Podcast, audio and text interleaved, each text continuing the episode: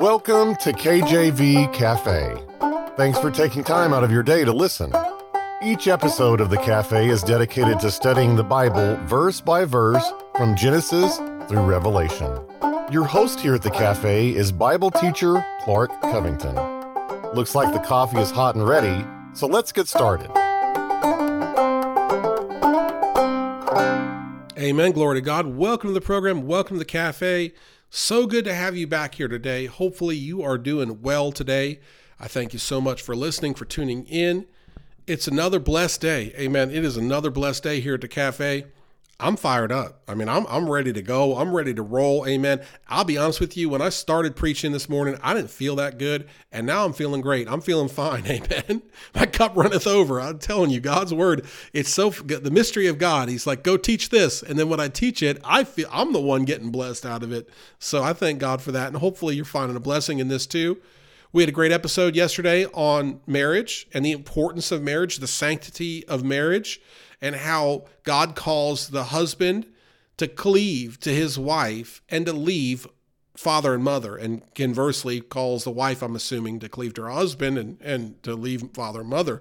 But that's a very big order because we know uh, that the in laws or so forth, or our own parents, often can meddle and disapprove or have their own ways, things that they see fit. But at the end of the day, it, this is the biblical mandate that we are to be one flesh, to cling to one another. And because of this, amen, it's so important to take this relationship serious, you know, to take the idea of marriage very serious. And as a young person, I grew up, and I've spoke about this many times really in the wake of sin. So the you know the the sin boat passed by and there was a big wake behind it and all that stuff just cascaded down throughout my life. I mean all kinds of divorce. Everybody I knew pretty much was divorced. Um, and then I remember one kid I went to school with who said, "Your parents are divorced. I see my dad less than you see yours." And my dad lived pretty far away and didn't see him too often. And I said, "Oh man." So I've seen broken homes. I've seen firsthand. I've lived in one. I've lived with single mom and grandma, lived with foster parents. I've lived in environments. I've seen divorce and divorce and divorce. And look, we need to make sure that we understand what marriage is before we run into it. Because I know for a lot of young people, and maybe they're zealous for the Lord, and they say, "Look, I want to do what God says we should do. Let's just get married." And yes, that can that can be good, and God's going to bless that.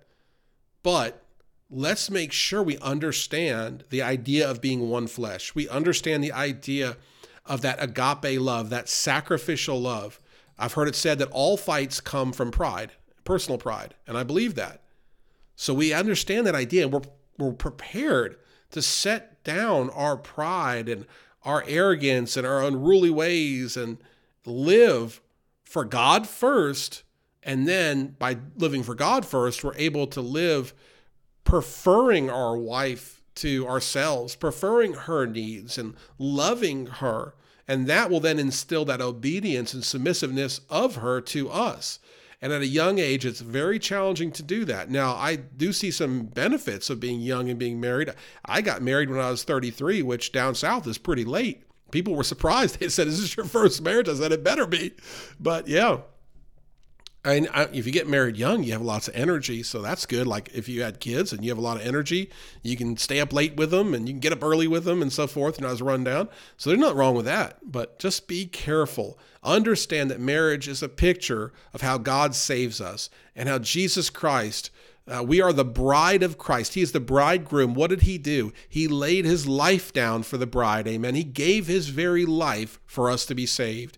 He acted obedient to the Father despite going through humiliation and, and frustration and, and, and, and dealing with problems beyond compare. Christ did it all for us. And the least that we can do is live for him and take this concept, idea of marriage very seriously. Like run it by a bunch of people before you go ahead and get married.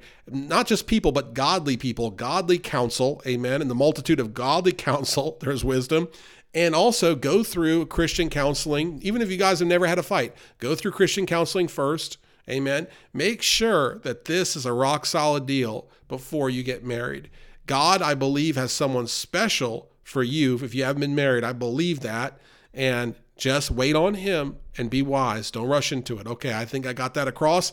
We're going to take a short break and then we're going to get to the last verse in uh, Genesis 2, which deals with not being ashamed. Amen. Hang in there. We'll be right back. You're listening to KJV Cafe. We encourage you to look us up on your favorite podcast app and subscribe to our channel on YouTube. Now let's get back to some more in depth Bible study. So here we have in the last verse of Genesis 2, we have verse 25. Uh, and the preceding verse, I'll read that 24. Therefore shall a man leave his father and his mother and shall cleave unto his wife, and they shall be one flesh. Verse 25. And they were both naked, the man and his wife, and were not ashamed. So just in case you understand what both means, it says they're both naked. Specifically, the man's naked and the wife is naked. And they were not ashamed. They were not ashamed. Amen. Oh, I love that. There's so many places you can go with this. The most obvious is sin has not entered the picture yet. Sin has not entered the picture, right? And we see sin entering the picture right there, literally the next verse, Genesis 3. And you understand that the Bible didn't originally have chapters. So this would have been like the very next verse of Genesis. But Genesis chapter 3 immediately deals, oh, there's the serpent. Oh, he's subtle. But before the serpent entered the picture, the devil, the man and woman, they were there together. They were not ashamed. Amen. They were not ashamed. And so we see here so many things about um, sin because sin makes us ashamed, doesn't it? You know, they were in the garden of life, they weren't ashamed. And here we see in Genesis 3 8, just the very next chapter. And they heard the voice of the Lord walking in the garden in the cool of the day. Adam and his wife hid themselves from the presence of the Lord God amongst the trees of the garden. And the Lord God called unto Adam and said unto him, Where art thou? And he said, I heard thy voice in the garden. I was afraid because I was naked, and I hid myself. And he said, Who told thee that thou wast naked? Hast thou eaten of the tree whereof I commanded thee that thou shouldest not eat? Now, God is asking questions to make Adam answer them or to have Adam answer them and convict himself of his sin. God already knows what Adam did. And now Adam was afraid. Why was he afraid? Because he was naked. And again, so in Genesis 3, we see that he's afraid that he was naked. In Genesis 2, we see they were naked and they weren't ashamed. They were walking around and they were happy to be naked. Amen. It's just so it's so fascinating that we see such a clear picture of how good things were in the Garden of Eden. You know, shame is, is a difficult thing, and it comes from living in sin. And just as Adam was ashamed for that, right, being naked, we are ashamed of our sin, even if we can't quite articulate it. I don't know that I was personally able to articulate it. I would hear preaching or songs or something about shame, and I wouldn't quite apply that to myself when I was feeling that way. I didn't know how to say it, but you feel down and you feel burden, you feel regret. And it's like this massive weight is lifted when you realize, when you're born again, when you're saved, that you no longer have to be ashamed. Amen. Romans 5:14 Nevertheless death reigned from Adam to Moses even over them that had sinned not sinned after the similitude of Adam's transgression who is the figure of him that was to come. That's Romans 5:14. Rome, uh, 1 Corinthians 1 or excuse me, 1 Corinthians 15, for as in Adam all die, even so in Christ shall be made alive. And 1 Corinthians uh, 15 45 and so it is written the first man adam was made a living soul and the last adam was made a quickening spirit so here we have these verses, okay, that's telling us number one, even if you didn't sin like Adam, you're related to him and, and sin has now been appropriated to you. You now have a sin debt. Even if you don't want to have it, you're sinful. You say, oh, well, I, I don't mean to be sinful. It doesn't matter. It's there. It's part of your DNA. It's who you are. You know, you, you can look at young children who are innocent and loving beyond compare, and they are as sinful as can be. They will lie, they'll steal, they'll fight. I mean, that that shows the sin in, in all of us. Amen. So we see that all have sinned, all fall short of the glory of God. And then we see this comparison made that Adam, the first Adam, is a symbol of sin and death, and the last Adam is Christ, and he is that quickening spirit. Amen. He's the one, quickening means to make alive. He is the one that is making us alive. So Paul writes in Romans and First Corinthians that just you can see this picture in the Garden of Eden of sin entering in of them quickly becoming ashamed, and of God entering in through Christ. And God's plan was before even creation, entering in through Christ to save mankind of their shame. Amen. We're even compelled not to be ashamed of the gospel. Romans 1:16. For I am not ashamed of the gospel of Christ, for it is the power of God unto salvation to everyone that believeth, to the Jew first, also to the Greek. And so shame is referenced in many ways here, but most importantly, we see that in God's perfect creation in the Garden of Eden, they weren't ashamed, right? They they had nothing to feel bad about. They had no guilt. And for the unbeliever, maybe we've got one or two listening. You know, if you how how do you describe shame, right? How do you describe feeling shame if it weren't for what had happened? You know, if it's not sin, what is it, right? Why are we programmed to feel a certain way about everything, right? Like today, if somebody was, say, at a park, because with Garden of Eden is no longer there, but at a park, and they were naked, they'd probably want to cover themselves up, right? They'd be ashamed, right? Because they're naked. And where does that come from? Like, where does that instinct come from?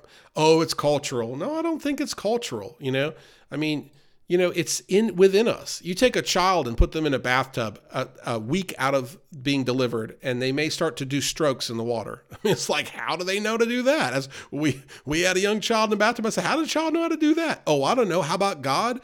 God made them with certain instincts and god made us to be aware in some capacity of our sin just as adam and eve were aware and they were hiding from god in chapter 3 and yet, I don't want to take away from the beauty in chapter two of not being ashamed.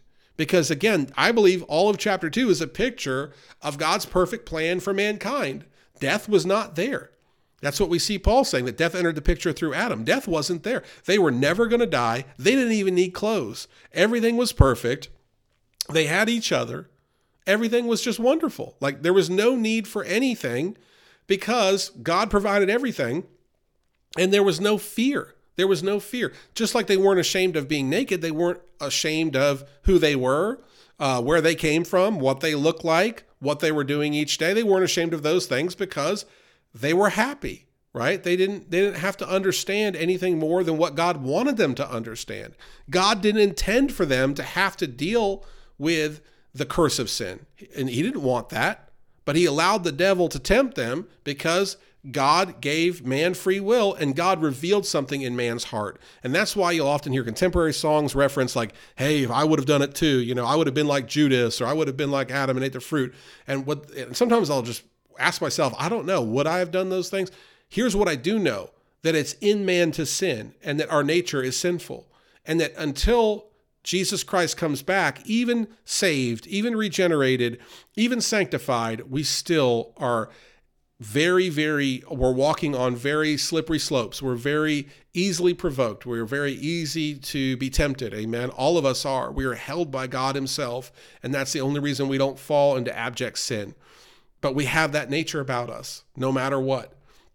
And so, what we need to do is trust the Lord, put our faith and our hope in Him, and realize that His plan for us is to live in heaven with Him where sin will not exist and where shame will not exist that we are no longer under condemnation, amen, that we've been freed from the sin curse, that, that death no longer has a hold on us because we've accepted Christ as Savior for those that have accepted Christ. That once we accept Christ as Savior, we are now free from the bondage of sin. We are free from the curse of death. We are free from the shame that comes with it. That all sins, past, present, and future, are forgiven. They're cast away in the sea of forgetfulness. Don't let the devil bring it up and try to hold it over your head. God has forgiven you by what Christ has done on the cross if you simply believe on Jesus Christ as Lord and Savior. And when you do that, you can restore a relationship with God like the one that Adam and Eve had in chapter 2 of Genesis, where there was great fellowship, where there was great joy, and there was no shame. What a wonderful thought. No shame, no, no harm, no, no sadness, no sickness, no sorrow. Amen. That it was just a perfect place. And don't I love the fact that Eden is a picture of heaven to come, but even greater heaven will be because we'll be there for an eternity and we'll be with God and have fellowship with Him for those that have been saved. Today is the day of salvation. Today is the day to tell someone about Jesus if you've been saved so others could be there with you. Next uh, episode, we'll get to Genesis 3. I thank you so much for listening. Tune in next time. Take care. God bless and amen. Thanks for spending time with us today at the cafe. We would love to hear from you. You can email Brother Clark directly at clark at enduringpromise.org. See you again tomorrow, same time, same place